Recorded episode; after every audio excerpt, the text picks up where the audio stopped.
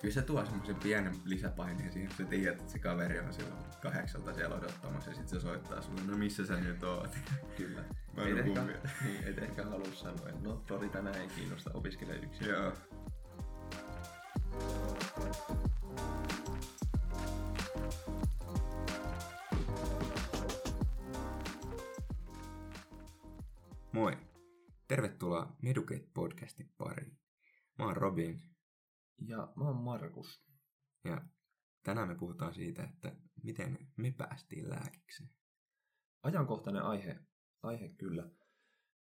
Alkaa lähenee ja kevät alkaa pikkuhiljaa tekee tuloa. Mm-hmm. Mites tota Robin, muistaaksä vielä yhtään mitään siitä, että kun sä hait ekan kerran lääkikseen, että mitkä fiilikset oli silloin niin kevään alussa?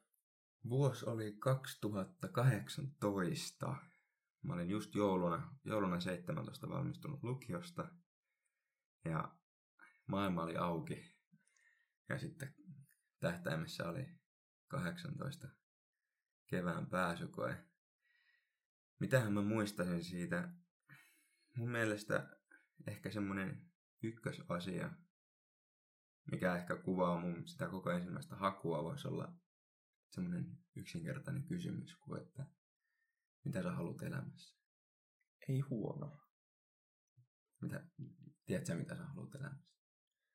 No, jos mä muistelen mun ekaa pääsykoen hakemista, niin en ehkä ihan sataprosenttisesti tiennyt, että mitä haluan elämällä. Mm. No, mutta siis mun mielestä se on niinku, silleen tosi vaikea kysymys, koska no sä ensin mietit sitä, sit sä oot silleen, että no mä haluan rahaa, mä haluan kivan loman ja hienon talon ja auton ja joo, okei. Okay. Sitten sä mietit lisää, no okei, okay, sulla on rahaa, mitä sitten? Sä oot siellä lomalla, mitä sitten, eikö niin? Kyllä. Ja niinku, haluatko koko loppuelämässä olla lomalla? Okei, okay, ehkä joku haluaa, mä sitä sano. Mutta silleen, kun sä oikeasti mietit sitä, mietit sitä, mietit sitä, niin usein sieltä tulee jotain, no ehkä mä haluan tota. Joo. Ehkä, ehkä mä haluaisin olla lääkäri. Ehkä mä haluaisin niinku tuottaa jotain, niinku, olla ihmisille avuksi, eikö niin? Kyllä. No sit, sit mä mietin, no haluuks mä oikeasti sitä. eikö niin? Ja mun mielestä se mun ensimmäinen haku, kun mä hain lääkikseen, se oli paljon sitä. Mä mietin, että onko tää oikeasti se, mitä mä haluan. Tuliko missään vaiheessa semmoista tosi voimakasta epäilyä, että no haluankohan mä oikeasti sinne, että lopettaisinko mä koko homman kesken? Ei. Mä, mä ajattelisin näin, että siinä hetkessä, kun mä oon tehnyt se päätöksen, että mä haen lääkikseen, niin mä mietin kaikki mahdolliset vaihtoehdot, kaikki mahdollinen informaatio, mitä mä saan siihen asiaan liittyen, joka ei ole tietysti paljon, mutta silloin, mitä mä olin 18-19-vuotias nuorukainen, niin kaikki mitä mä silloin tiesin, mä mietin ja mä otan huomioon. Ja jos mä silloin päädyn siihen, että ok, mä haen lääkikseen, että tää on se, mitä mä haluan, niin se on ns. paras, mihin mä pystyn. Ja silloin mä menen sille. Mm. Ja okei, se voi olla, että se osoittautuu vääräiseksi. Niin, Mm. niin kuin, Mutta se on varmasti etenkin sillä hetkellä paras ajatus mm. ja just se niinku, no, kirkkain visio siinä hetkessä, että et, no tämä on nyt se suunta, että mihin, mihin elämä lähtee kulkemaan. Kyllä. Ja mun mielestä seuraava hy- hyvä kysymys on se, että minkä takia sä haluat sitä? Nämä kaksi kysymystä on semmoista, mitkä ainakin mun mielestä on siinä pohjalla kenen tahansa siinä hakuprosessissa, kun lähtee hakemaan lääkikseen. Haluatko sä oikeasti lääkikseen? Miksi sä haluat lääkikseen? Mm. Mä luulen, että jokaisen on hyvä miettiä vähän noita, noita kahta kysymystä. Et ainakin itsellä tulee mieleen, että kun löytää vastauksen siihen, että minkä takia mä haluan lääkikseen, niin se luo varmasti myös vahvan pohjan sille tai niille kaikille ajatuksille, mitkä sitten niinku loppu, loppuvaiheessa niinku motivoi sua aina niinä vaikeinakin päivinä, kun ei kiinnostaisi lukea, kun laskut ei onnistu, niin motivoi jatkamaan. Kyllä. No, jos mietit sun hakemisia, sä hait pari kertaa enemmän kuin minä. Millaisia muistoja sulla on niistä Mm. päällimmäisenä? Joo. No tosiaan, äm, lukio loppui 2016 ja neljässä pääsykokeessa kävin kerryttää kokemusta ja sitten se neljäs, neljäs tosiaan toisen opiskelupaikan Ja tota, no ennen ekaa pääsykoetta, kun oli just vielä lukiossa, niin ei, ei mulla ollut mitään hajua siitä, että niin kuin, mitä pääsykokeet on ja miten hyvin niissä pitää osaa asioita. Ja mä en edes tiennyt, että niitä pystyy löytämään netistä, että pystyisi vähän edes katsomaan, että millainen taso siellä on. Sitten, no, toisella kerralla oli jo vähän viisaampi siinä suhteessa, että, että nyt mulla olisi yksi kokemus alla.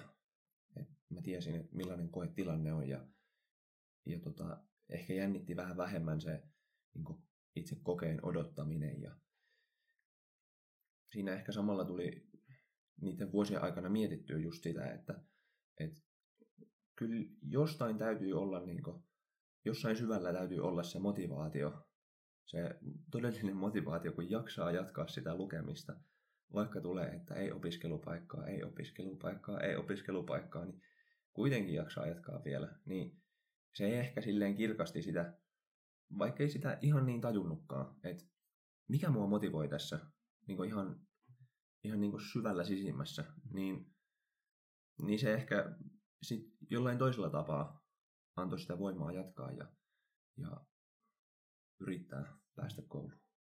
Miten sun suhde niin kuin motivaatio muuttui siinä vuosien varrella? Sulla tuli hylsyjä, no et pääse sisään, et pääse sisään. Niin miten sä sanoit äsken, että sulla jotenkin kirkastui vähän se, että niin okei, okay, että, että vahvistuksen niin jollain tavalla se tavallaan päätös ja se tietämys siitä, että onko, tämä on se, mitä mä oikeasti haluan. Mm. No, ehkä siinä oli taustalla myös se, että mä en oikein tiennyt, että mitä muuta mä tekisin ja mihin muualle mä hakisin, kun ei, ei ollut mihinkään.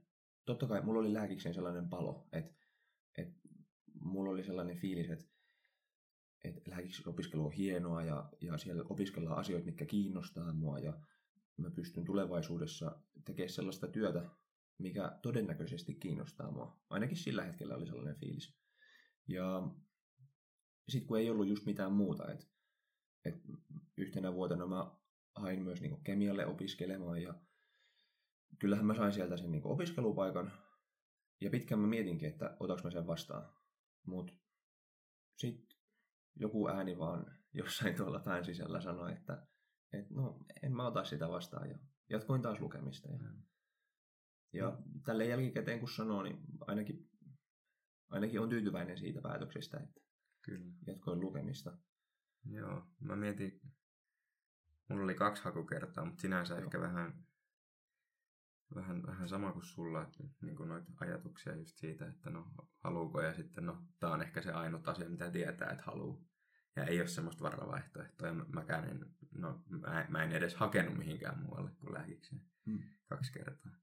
Mä muistan silloin ekan kerran, kun mä en päässyt silloin ekalla hakukerralla. Mä olin kuitenkin vähän tottunut ehkä elämässä siihen, että niin jos mä oikeasti yritän jotain, niin kyllä mä niin saan sen.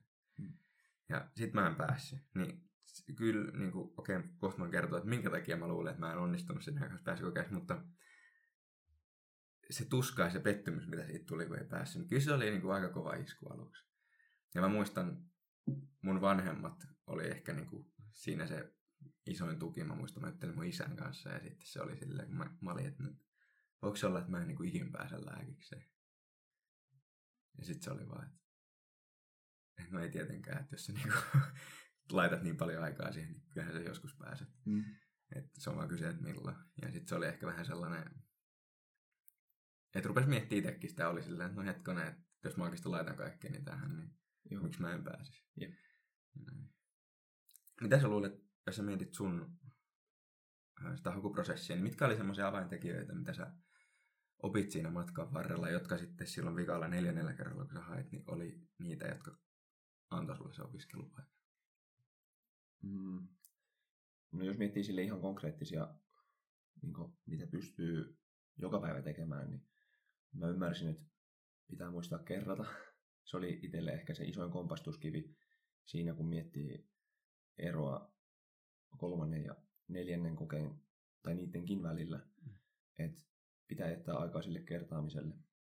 Sitten, no, silloin kun oli kolmas koe, niin silloin keväällä mä ajattelin, että no mitä, mä, mitä enemmän mä luen, sitä todennäköisemmin mä pääsen. Ja no varmaan arvatakin saattaa, että poltiin itteni siinä sitten aika loppuun ja oli aika tuskalliset pari kuukautta ennen koetta, kun oli välillä niin kuin sellaisia päiviä, että ei oikeasti niin kuin jaksanut. Ja siinä tulikin sitten sellainen pitempi, pitempi ajanjakso, että mä en, mä en oikeasti vaan jaksanut yksinkertaisesti.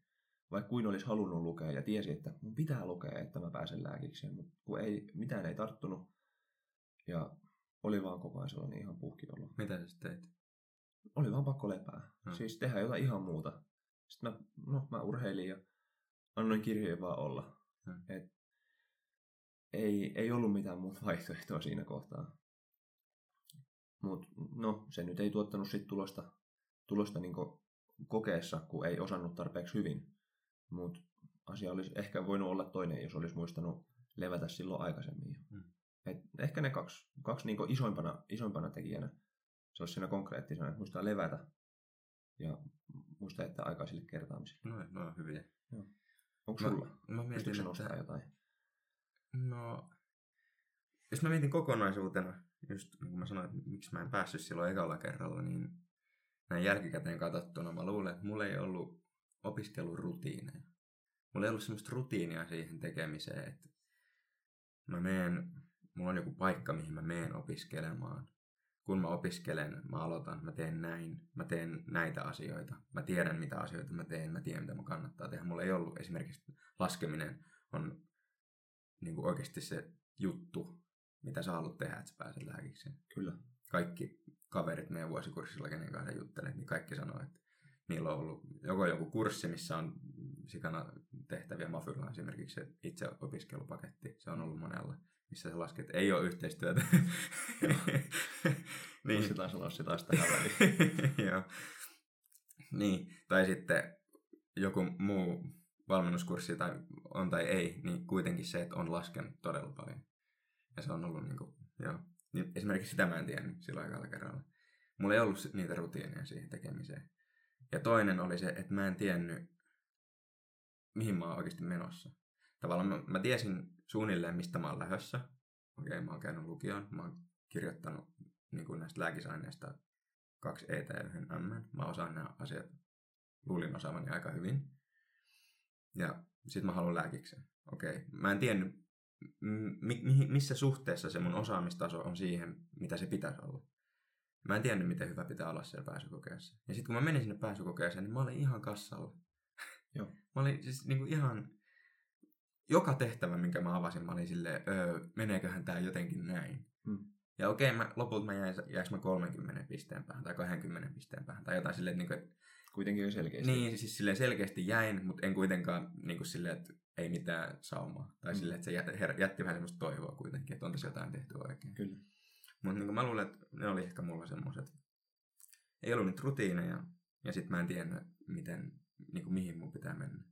Joo. Niin, mitä hyvä mun pitää olla. Joo. Ja sitten yksi tärkeä, mikä tulee vielä mieleen, Joo. on rehellisyys.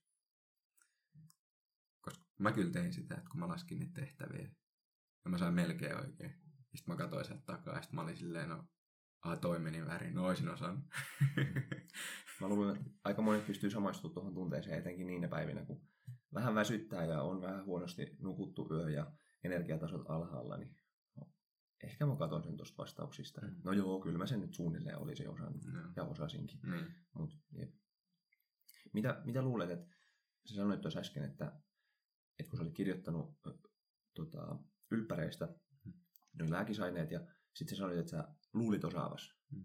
ja sitten sä nostit vielä ton rehellisyyden siihen niin rinnalle, niin mitä sä luulet, että, tai huomasitko, huomasitko sitten niin toisella hakukerralla, että joku muuttui tuossa asiassa, että aloitko sä olemaan sitten rehellisempi itsellesi ja vahvistuiko tavallaan se käsitys sun omasta osaamistasosta Joo, paremmaksi? siis todellakin.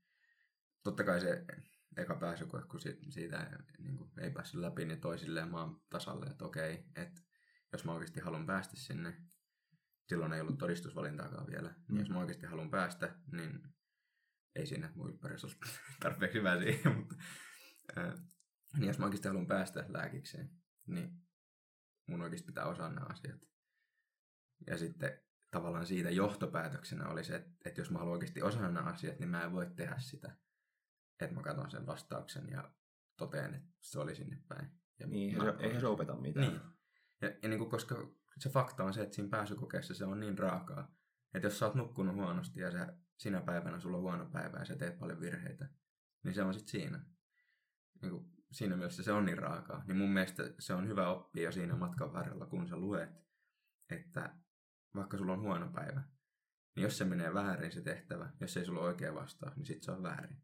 Ihan sama, onko se pilkkuvirhe, onko se joku pikku niin kuin, kirjoitusvirhe tai joku, niin kuin, ihan sama mikä se on. Mm. Niin se on väärin. Niin. niin, eihän sitä voi tietää etukäteen, että millainen päivä se pääsykoepäivä tulee sitten olemaan. Että, että se voi, no totta kai sä voit optimoida asioita, että mm. meet aikaisin nukkumaan ja pakkaat kaikki tavarat niin etukäteen valmiiksi, että ei tarvitse sitten stressaa aamulla, mutta kuitenkin päivät on kauhean erilaisia, mm. niin ei sitä voi tietää etukäteen, että millainen se itse koepäivä tulee olemaan. Niin ja ehkä, ehkä se mun mentaliteetti oli just sellainen, että mä opiskelen nämä asiat nyt niin hyvin, että se on ihan sama, että onko mulla huono päivä tai okei, okay, no jos on huono päivä, niin sitten en varmaan pääse, mutta niin kuin, että ihan sama, että onko mulla hyvä päivä vai keskivertopäivä, niin se mun taso on tarpeeksi hyvä. Mm. Se oli ehkä niin kuin se tavoite siinä. Kyllä. Ja no lopulta mä ainakin jotenkuten mun mielestä pääsin myös siihen. Joo.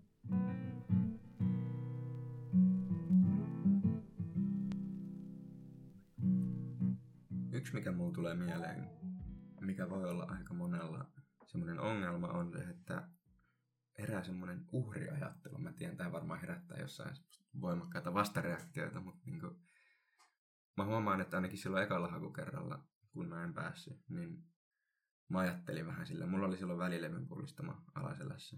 Mä en pystynyt juoksemaan. Mä en pystynyt seistä suorassa. Se oli tosi raskasta. Ja sitten samana keväänä vielä meidän perheen kissa kuoli. Se oli tosi raskasta. Mä olin, se oli just pääsiäisenä. Mä olin monta päivää kotona. Mä en tehnyt mitään. Mä olin ihan masentunut. Ja mä silloin ajattelin vähän silleen, että joo, että nämä asiat tapahtuu mulle ja mä en, mä en voi tällä mitään ja niin kuin, ei mun lääkiksi, mä en niin voi tehdä mun lääkiksen pääsyä eteen mitään paremmin, että tämä vaan nyt on ihan hirveetä. Ja okei, no jollain tavalla se myös oli totta, mutta mun mielestä siinä pitää myös ajatella niin, että mihin asioihin mä voin vaikuttaa ja keskittyä niihin ja tehdä niitä niin hyvin. Oliko sulla silloin, kun sä hait, niin tuliko sulla semmoisia, oliko sulla semmoisia vuosia tai oliko sulla semmoisia jaksoja, että sä uhriuduit? No täytyy sanoa, että en, en niin muistaisi, että, että olisi ollut mitään.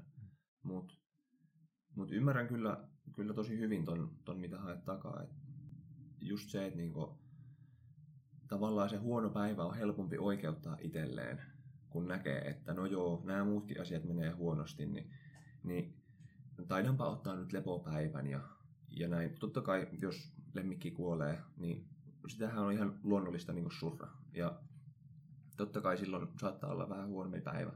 Mutta jos jokaisesta pienestä vastoinkäymisestä sitten, no niin kuin sä sanoit, uhriutuu tolleen ja oikeuttaa itselleen sen, että no tänään täytyy taas pitää taukoa ja, ja eihän mä voi tänään niin lukea pääsykokeisiin, niin ethän se voi edelleenkään tietää, että mitä silloin niin pääsykoepäivänä. Että että voihan olla, että se lemmikki kuolee just päivää ennen pääsykoetta, niin silloin on pakko olla varautunut siihen, että mun täytyy päästä siihen suht hyvään suoritukseen myös vähän sellaisena raskaampanakin päivänä. Niin, ja mä mietin vielä, että ehkä se on ihan ok, jos sä haluat niin kun, olla sellainen, tai jos sä oot semmoinen ja se on sulle ihan ok olla semmoinen, että sä otat sen vapaa-päivän, kun sulla tulee pienikin vastoinkäyminen. Tai niin kuin, että se, on, se on taas vähän kyse siitä, että mitä sä haluat. Että onko se sitten niin, että sä et päässyt sen takia lääkikseen. Ja sitten sä sanot myöhemmin elämässä, että no, että mä en päässyt lääkikseen, koska mun kissa kuoli ja mulla oli välillinen pullistuma. Vai eikö mä päässyt lääkikseen sen takia, että mä oikeasti en ollut valmis tekemään töitä se eteen. Hmm. Että vähän niin kuin silleen, että se on kuitenkin itsestä kiinni loppujen lopuksi. Kyllä. Joo, ja siis lepohan on tosi tärkeää, että jos, jos ei jaksa, niin silloin on ihan turha, turha niin polttaa itteensä vielä enemmän piippuun. Mutta se, siinä ehkä just onkin se kriittinen piste, että pystyy rehellisesti itselleen sanomaan, että hei, nyt mä en oikeasti jaksa. Ja sitten pystyy niinku erottamaan sen siitä, että, että tänään mua ei kiinnostaisi lukea, vaikka mulla on energiaa. Mm. Niin mun mielestä kun löytää sen, sen niinku erottelun ja alkaa pikkuhiljaa joka päivä pääsemään sinne sen, tai saa siitä tunteesta sen niskalenkin, että, että vaikka mua ei kiinnostaisi tänään ihan hirveästi, niin, niin kuitenkin sitä työtä on tehtävä, jotta asioita oppii. Miten sä tota, ratkaisit ton? Sä sanoit silloin kolmannen kerralla, sulla tuli sitä uupumusta. Niin miten sä sitten löysit tavallaan sen tasapainon noiden kahden asian välillä, että onko se oikeasti väsynyt vai eikö vaan huvita? No, no siinä vaiheessa oli ehkä jo vähän liian myöhäistä. Et en mä ollut löytänyt sitä siihen mennessä. Et mä olisin niinku aikaisemmin reagoinut siihen, että et täytyy levätä, että mä sitten uuvu keväällä. Niin tota, mutta se ehkä sitten herätti silleen, että okei, nyt mä tiedän, mitä se pahimmillaan voi olla. Että oikeasti, kun mä aamulla herään, mä en jaksa. Ja kun mä luen, niin mitään ei tartu päähän, vaikka mä kuinka luen ja kuinka yritän. Niin se ainakin herätti sille ajattelemaan, että, että mä en halua, että mulla tapahtuu tätä enää uudestaan. Niin jotenkin siinä vaiheessa tuli ehkä vähän sellainen, että okei, mä tiedän mitä mun pitää tehdä, että mä niin jaksan seuraavana päivänä. Mä tiedän, että mun pitää nukkua hyvin, mä tiedän, että mun pitää syödä hyvin. Mutta sitten toisaalta mä tiedän myös, että mitä, mitä se vaatii, että, että mä opin asioita. Joo, opiskelua, mutta siinä jotenkin se oikein suhteen säilyttäminen, että, että mä en voi opiskella joka päivä 15 tuntia. Totta kai se joillekin toimii. Mutta se, että mulla on elämässä myös jotain muuta, muuta mielekästä tekemistä, mä pystyn hetkeksi irrottaa siitä lukemisesta, niin mun mielestä jokaisen täytyy löytää se itse, että mikä on se oikea määrä opiskelua itselle päivässä. Sitten on jotain muuta mielekästä tekemistä, on se sitten urheilua tai jotenkin muiden kirjojen lukemista, esimerkiksi romaanien lukemista tai käsitöitä tai ihan mitä vaan. Kunhan se on jotain muuta kuin sitä itse opiskelua. Kyllä, se on tosi tärkeä. Ja sitten sit kun saa ne perusasiat sinne taustalle vielä kuntoon, niin mun mielestä siinä vaiheessa ei, ei ainakaan hirveän helposti tuu sitä, että ajaa itsensä ihan loppuun. Kunhan muistaa niin kuin jollain tapaa myös kuunnella sitä omaa kroppaa. Sitten kun ei jaksa, niin ei jaksa. Hyväksyy sen, ottaa sen yhden vapaa-päivän ja kerää voimia ja jatkaa siitä taas eteenpäin. Ihan niin kuin urheilijatkin. Nekin haluaa optimoida sen kisapäivän suorituksen ihan niin kuin mekin halutaan optimoida se pääsykoepäivän suoritus, kun kisataan muita vastaan niistä opiskelupaikoista.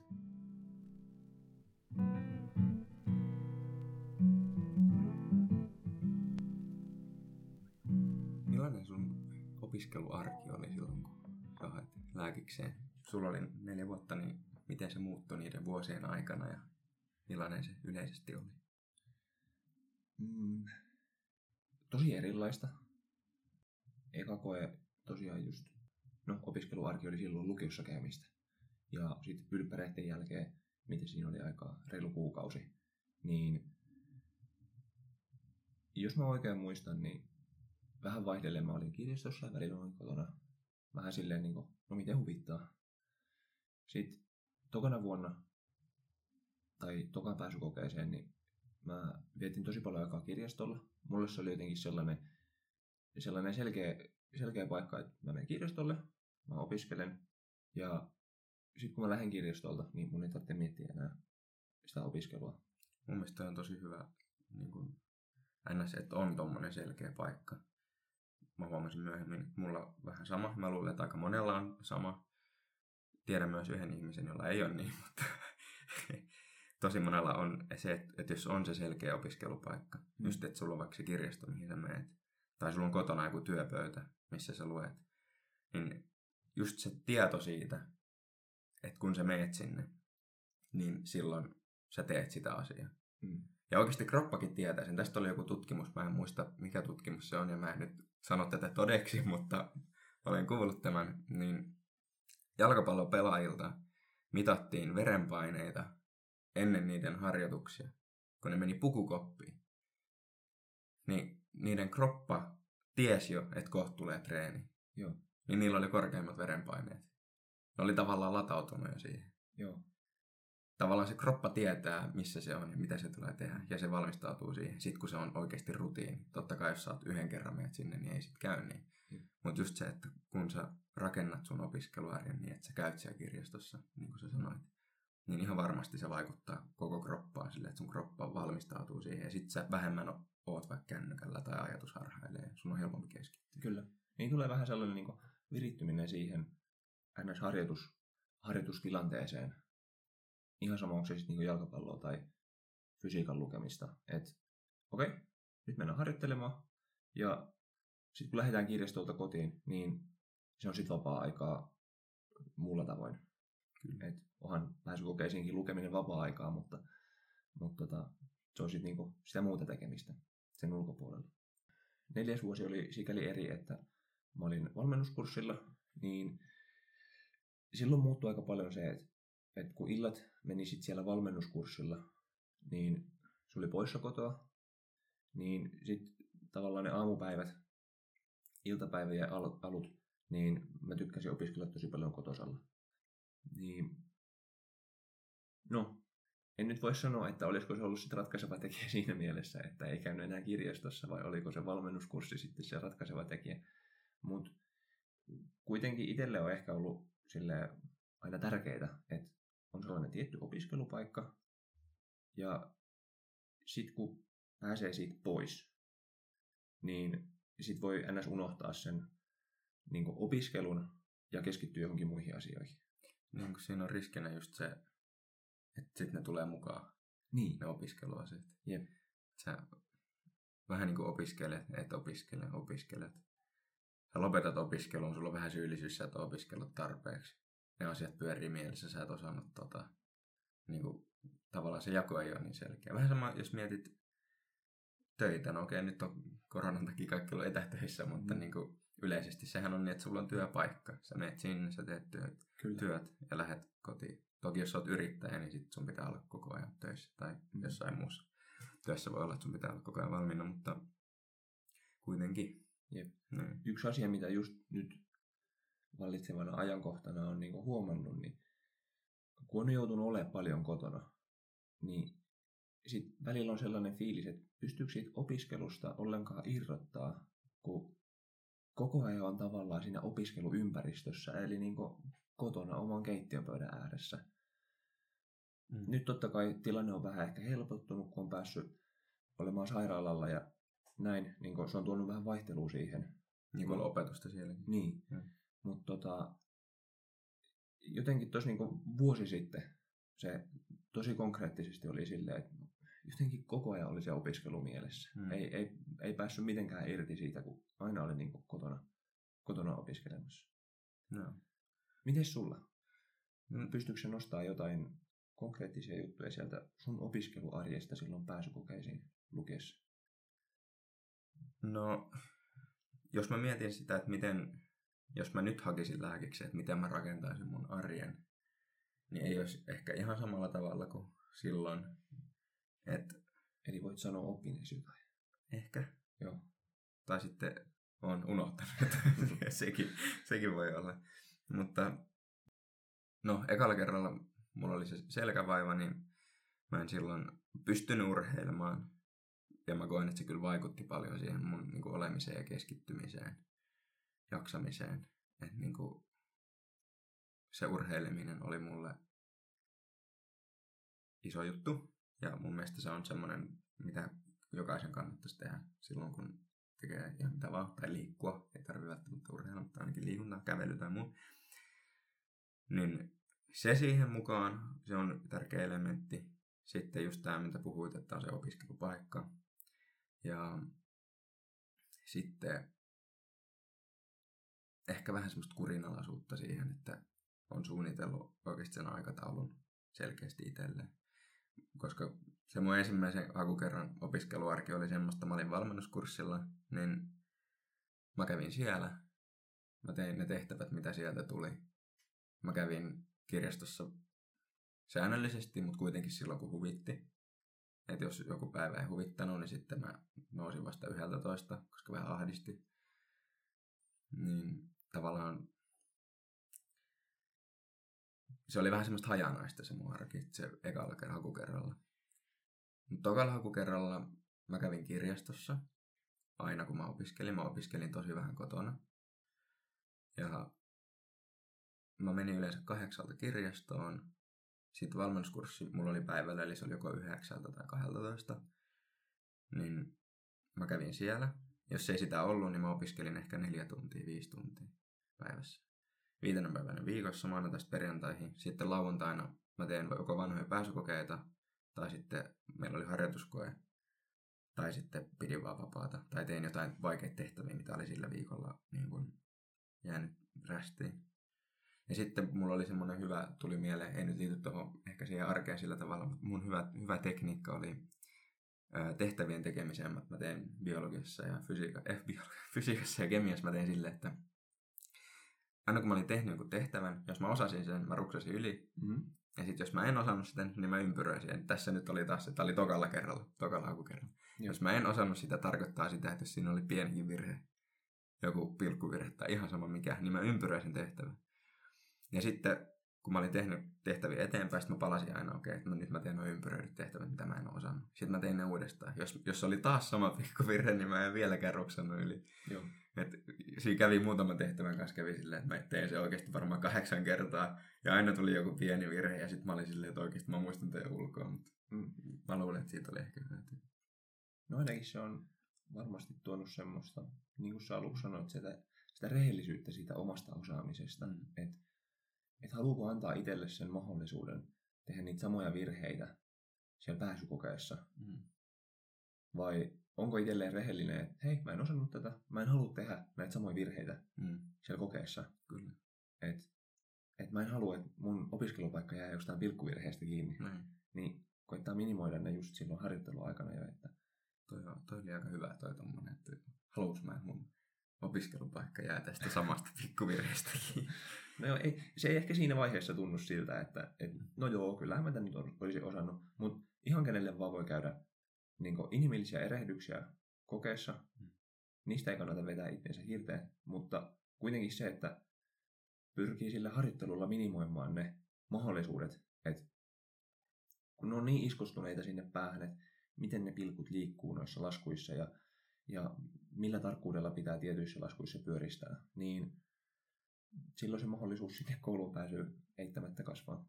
Niin, siis ehkä, no en tiedä tuleeko urheilumaailmasta, mutta siis just semmoinen asennoituminen siihen, että tekee treeneissä niin kuin tekisi pelissäkin. Mm. Niin kuin se, että jos sä teet treeneissä puoltehalla, niin et sä yhtäkkiä siellä pelissä ole sitten jotenkin maagisesti parempi. Niin, niin. Ethän se edes, edes niin jaksa. Niin. Jaksa samalla tavalla siellä pelissä sitten. Kyllä. Niin, joku, joku sanoi joskus tämmöisen hienon tota, lauseen, että kilpailusuoritus on keskiverto harjoitussuorituksesta. Ekan kerran kun mä kuulin ton, niin mä olin sitä mieltä, että toi on ihan kuraa.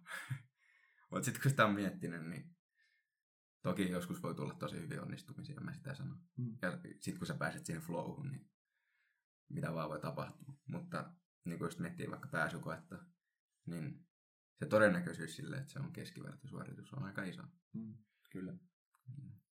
Niin jos miettii, tuli itse asiassa ihan tässä mieleen, että, että jos miettii vaikka jotain, miten nyt heittää, viiden kilsan juoksukisaa, niin jos sä joka päivä reenaat vaan sen, että sä just jaksat juosta sen viisi kilsaa, niin yhä edelleen se kisapäivä tai pääsykoepäivä, se voi olla ihan erilainen. Voi olla, että sulla on vähän huono päivä, sä et jaksakaan niin hyvin.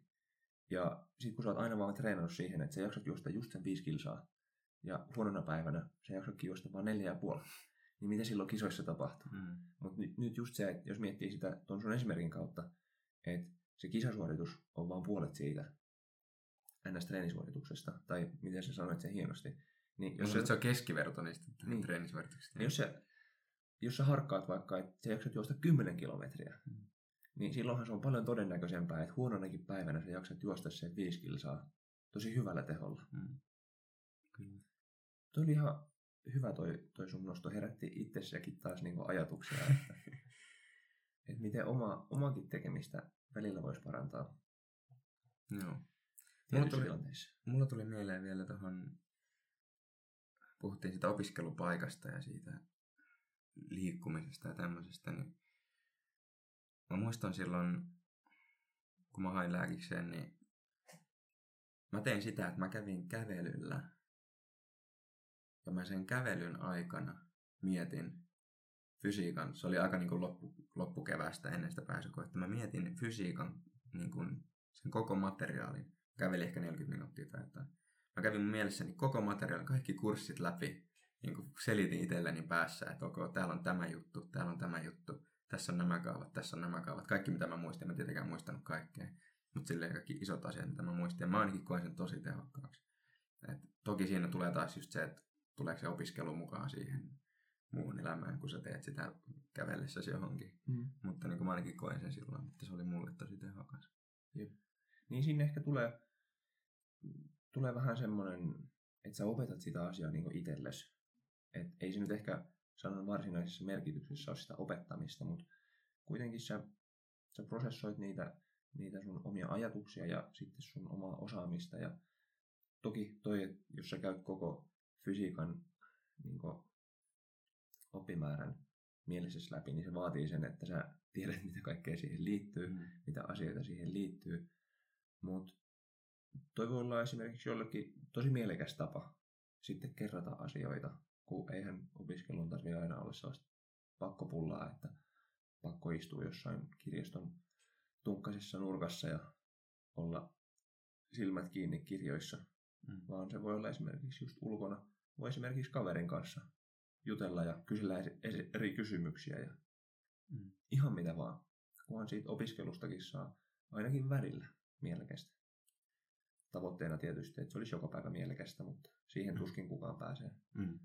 Mä mietin tota kaverin kanssa opiskelua, niin mun mielestä se on ainakin tosi hyvä juttu. Toki mä oon itse semmoinen sosiaalinen oppija, mä tykkään kuunnella ja tykkään selittää.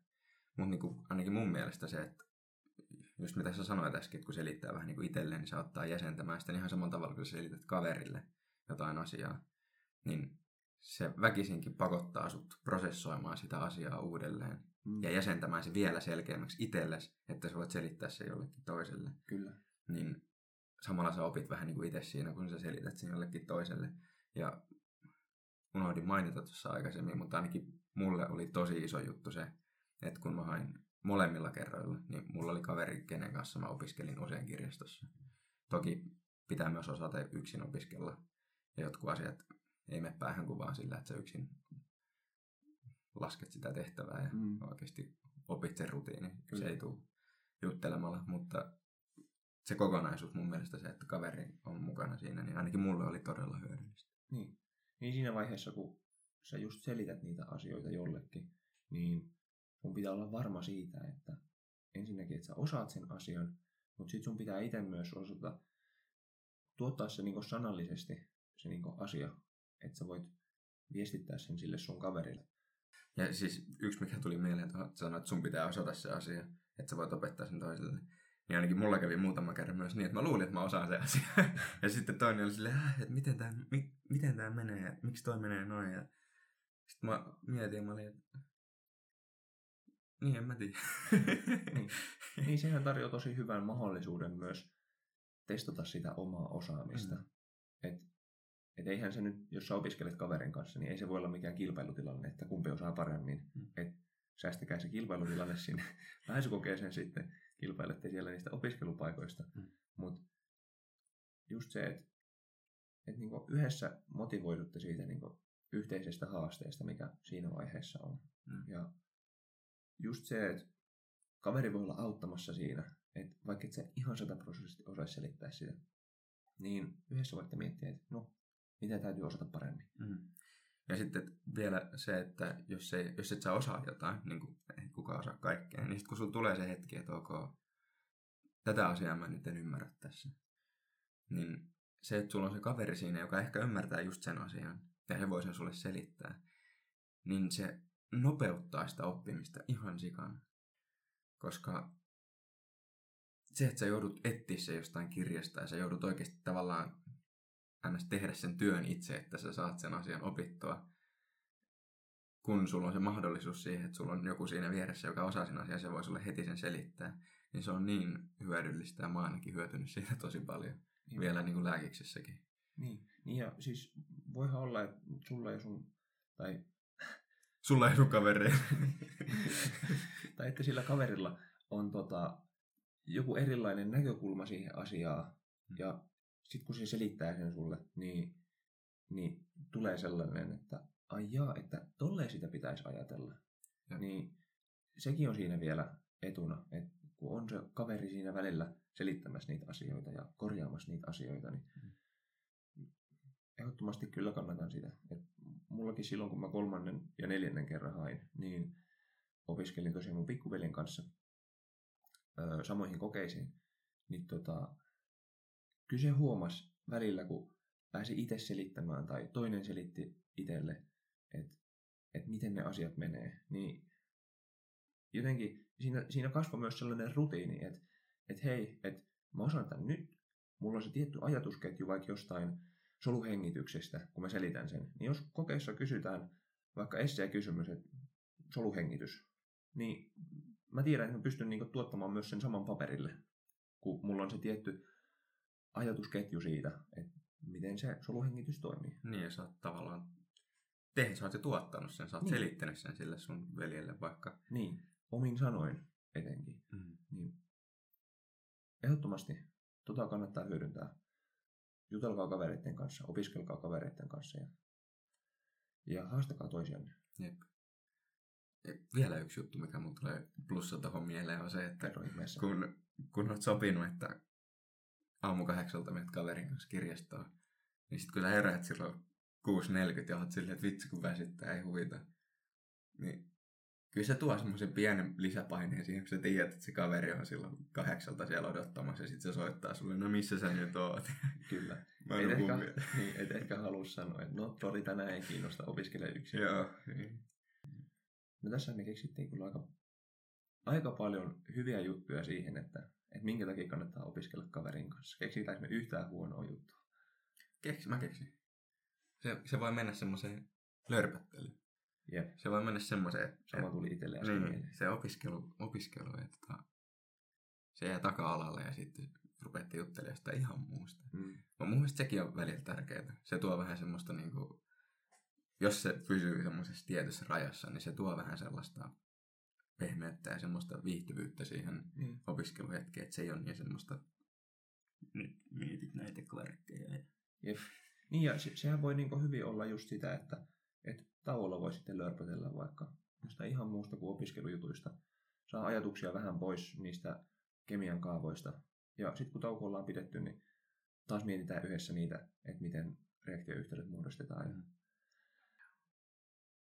Hyvä. Eli Ei meillä, saa lörpötellä joo, liikaa. Ja meillä on molemmilla ollut, niin kuin, ainakin niinä, niinä kertoina, kun ollaan päästy sisään, niin meillä on ollut joku, joku jonka kanssa opiskella, Mm. ainakin välillä, ja välillä on yksi. Jep. Eli tällä otannalla, kun on ollut kaksi testihenkilöä, niin voidaan sanoa, että 100 100 prosentin onnistumistodennäköisyys, kun luette kaverin kanssa pääsykokeisiin. Joo. Tieteellinen tutkimus. Kyllä.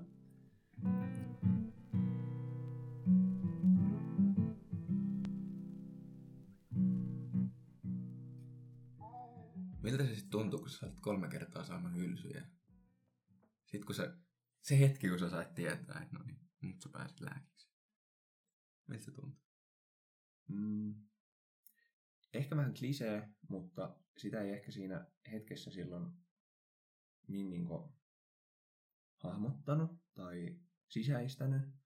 Et mä olin silloin, no pääsin opiskelemaan syksyllä 2019, niin mä olin sen kesän, kesän Jenkeissä töissä ja sieltä käsin sai sitten tietää, että et, et pääsin opiskelemaan, niin siinä oli töiden puolesta silleen tosi paljon kaikkea pyöri, pyöri siinä ympärillä ja oli paljon ajateltavaa, niin totta kai se oli sellainen helpottava tunne siinä hetkessä, että et jes, et vihdoinkin. Mutta ei tullut mitään semmoista, niinku, että et se olisi tosi, tosiaan silleen niinku konkretisoitunut, että et hei, et nyt mä oikeasti mä pääsin siihen mun tavoitteeseen, että Et tämän takia mä niin pidin kolme välivuotta. Luin niitä samoja hikisiä kirjoja. Ja ei, niin kuin, siis vasta siinä vaiheessa, kun alkoi muuttamaan Kuopioon, saapui tänne Kuopioon sen muuttokuorman kanssa ja pääsi asettumaan sinne eka, eka asuntoon ja sitten kävi siellä yliopistolla sen ekan kerran ja, ja tavallaan se ympäristö ehkä toi itselle vasta sen, että hei, et nyt tämä on totta. Se oli jotenkin tosi mielenkiintoinen se, että se ei herättänyt mitenkään sen isompia tunteita siinä hetkessä, vaan että se tuli vasta niinku jälkikäteen, sit kun se tosiaan vasta pääsi vähän sinne, että et missä se kaikki lääkis sitten niin tapahtuu, eli Kuopiossa. Pakko heittää vastakysymys, koska mun mielestä näitä on aina mielenkiintoista kuulla, niin miten sulla? Sä sait, että hei, opiskelupaikka myönnetty. Mä oon Helsingistä kotoisin ja mulla oli selkeästi mielessä, että mä haen Helsingin lääkikseen. Oliko se ykköshakuvaihtoehto? Se oli, se oli myös ykköshakuvaihtoehto. Ja sitten tuli ensin tieto, että okei, että Kuopio hyväksytty, mutta odotetaan ylemmän. Sitten mä olin silleen, että no niin, että, että siinä kohtaa oli silleen, että jes, että niin kuin, mä onnistuin, mutta sitten kun tuli se, että mä en päässyt Helsinkiin, vaan mäkin pääsin tänne Kuopioon, niin kyllä se oli enemmän ahdistus kuin riemu. Koska sitten tuli se oikeasti se vaikea paikka, että haluuks mä tonne. Mä olin yhden kerran käynyt Kuopiossa pelireissulla. Käytännössä näin hotellin, stadionin ja bussin. Niin, että mä muuttasin tänne kuudeksi vuodeksi. Niin kyllä se oli silleen, ei siinä pystynyt silleen riemuitsemaan, että mä pääsin lääkikseen, vaan siinä piti oikeasti käsitellä sitä, että niin kuin mä nyt muutan pois mun vanhempien luota yksin toiselle puolelle Suomea paikkaa, jossa mä oon käynyt yhden kerran ja kyllä mä sitten tietysti päätin, että mä tunnen. Se oli hyvä päätös. Mikä ahdisti kaikkein eniten siinä vaiheessa? Muistatko vielä? Mä eniten mietin sitä, että, että onko Kuopion lääkis niin kuin tarpeeksi hyvä. Joo. Mulla oli jotenkin semmoinen mielikuva. No tietysti kun lukioistakin on silleen, että niinku tonne pääsee tuolla keskiarvolla, tonne pääsee tuolla keskiarvolla, että toi on parempi lukio kuin toi. Niin sitten mä ajattelin, että okei, että onko lääkiksissäkin niin, että kun Helsinki on vaikeampi päästä, niin sitten se on paljon parempi kuin muut lääkikset. Ja no, tuleeko tuolta edes hyväksi lääkäriksi, että mä nyt, niin kuin, mä en pysty nyt erikoistumaan johonkin, mihin mä haluan, sen takia mä menen Kuopioon. Ja ei se tietenkään ole, niin en nyt sano, että yksi lääkis on parempi kuin toinen, mulla on kokemus vaan täältä, mutta on ollut tosi tyytyväinen ja uskon, että se ei vaikuta mun tulevaisuuden mahdollisuuksiin. Toivottavasti. Mä veikkaan ihan samaa. Toki itselläkin, itsellä oli vähän sama, että Porista kun on kotosi, niin itselle semmoinen helppo valinta oli Tampere. Ja no, en päässyt opiskelemaan sinne. Oli siinä alussa ehkä vähän semmoinen, että ei nyt sitten päässyt Tampereelle, että, että pitää muuttaa pitkälle. Mutta tota, kyllä tämä Kuopio on ollut siis hieno kaupunki. Vähän samantapainen kuin Pori, paitsi että Porissa ei ole yhtään mäkeä. Täällä on mäkeä joka paikkaan, mihin lähtee. Mm. Mut, ei ole kaupallinen yhteistyö Kuopion kaupungin kanssa. Joo. Ei, ei, ei saada mitään rahaa siitä, että mainostetaan Kuopio. Mm. Mutta tota, siis täällä on kiva opiskella kiva opiskeluympäristö. Hyviä ja, tyyppejä. Kyllä.